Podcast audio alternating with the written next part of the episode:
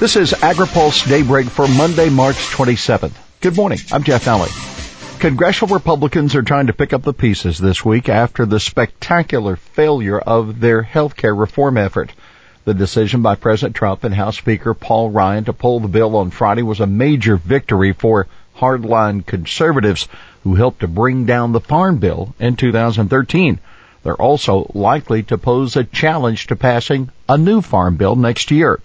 The experience was all too familiar for Representative Frank Lucas, the Oklahoma Republican who chaired the House Agriculture Committee back in June 2013 when the House voted down the Farm Bill. Lucas said, quote, all I can say is it looks like several members of leadership have joined me in the exclusive Farm Bill Club of legislating. The committee's current chairman, Mike Conaway of Texas, joked to AgriPulse he was relieved that he isn't scheduled to move a farm bill this year. He said, quote, I'm just happy the farm bill is 18. Healthcare failure could force spending cuts. If Republicans can't resurrect and pass the healthcare measure, the damage could extend to tax reform and the rest of the GOP agenda. That would include a massive infrastructure initiative and the farm bill. The health care bill would cut taxes and reduce the federal deficit, and that in turn would make it easier for Republicans to pay for major cuts in personal and corporate taxes. There's concern now that if health care reform doesn't pass, the tax cuts will have to be smaller and offset by cuts in spending elsewhere in the federal budget. That's because Republicans are using a budget reconciliation process both for health care and tax reform that won't require them to get any Democratic votes. Under the reconciliation rules, whatever tax reform we try, you'll have to find spending cuts of an equivalent amount. That according to Conaway. Freedom Caucus notches another win. The conservative House Freedom Caucus, the same group that brought down former House Speaker John Boehner, is a big winner in the healthcare battle. Many caucus members still oppose the legislation despite winning concessions and getting repeated personal appeals from both Trump and Vice President Mike Pence. That group's success demonstrates that Conaway will almost certainly need Democratic support if he's going to get that legislation passed next year. But many Republicans are clearly frustrated with the Freedom Caucus' rigid stance on health care and Conaway says the group runs the risk of going too far. Conaway said, quote, Trump is not a guy who likes to see the goalposts move and not to get a deal. We'll see how all this turns out. NFU pleased with the health care bill's failure. The National Farmers Union opposed the health care bill and was pleased that Republicans canceled the vote. NFU says the bill's cap on Medicaid would have harmed rural hospitals. NFU President Roger Johnson said rural enrollment in Medicaid is higher than in urban America, and rural hospitals are more dependent on Medicare and Medicaid payments than their urban counterparts. The nation's largest general farm group, the American Farm Bureau Federation, supported the legislation. Mnuchin says tax reform by fall. As difficult as it has been for Republicans to move health care reform, moving a major tax bill won't be easy either. That's especially true if the GOP tax plan includes the controversial border adjustment that could raise the cost of everything from farm inputs to t-shirts and avocados. The Treasury Secretary Steve Mnuchin says he believes that Congress will finish a sweeping tax measure by this fall. He says that the administration has spent the last two months working on details of its proposal and will be ready to release it soon.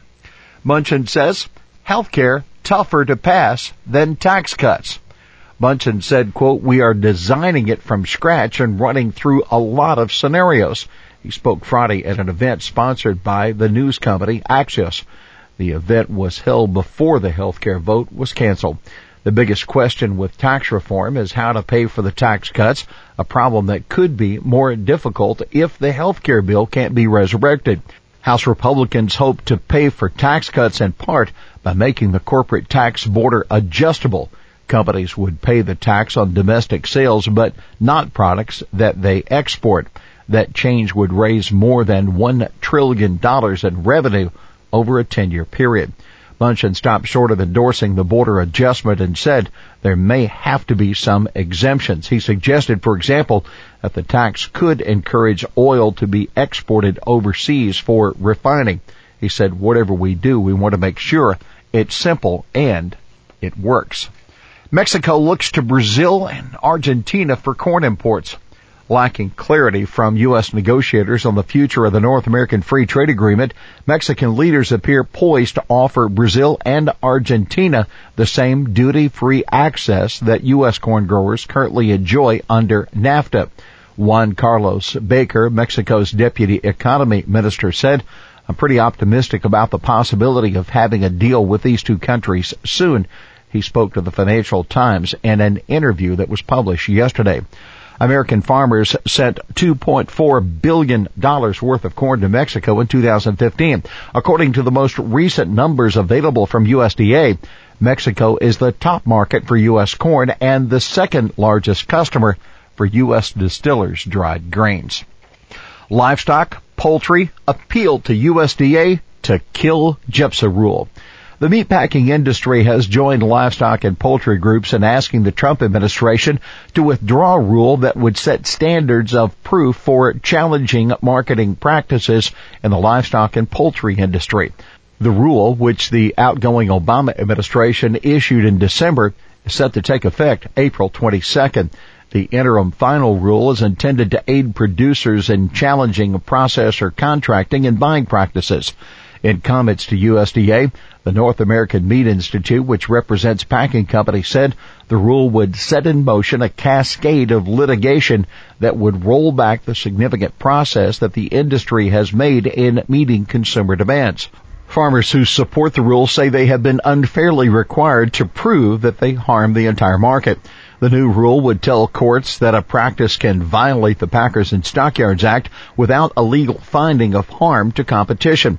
Farmers are at the mercy of a shrinking number of beef, pork, and poultry companies that dominate the industry, according to the National Sustainable Agriculture Coalition in its comments. The companies, quote, use unfair practices and provide undue preference as a method of retaliation to put non-compliant farmers out of business. That according to the NSAC. Here's today's He Said It. President Trump seems to have put away the fast food since he took office. That's Treasury Secretary Steve Mnuchin saying he no longer eats KFC or McDonald's. Mnuchin said, there's great food there. The chefs there are great. Well, that's Daybreak for this Monday, March 27th. AgriPulse Daybreak is brought to you by McLeod, Watkinson and Miller, America's most experienced law firm in agricultural and derivatives law, and by the United Soybean Board. For the latest news out of Washington, D.C., visit agripulse.com. For AgriPulse Daybreak, I'm Jeff Daly.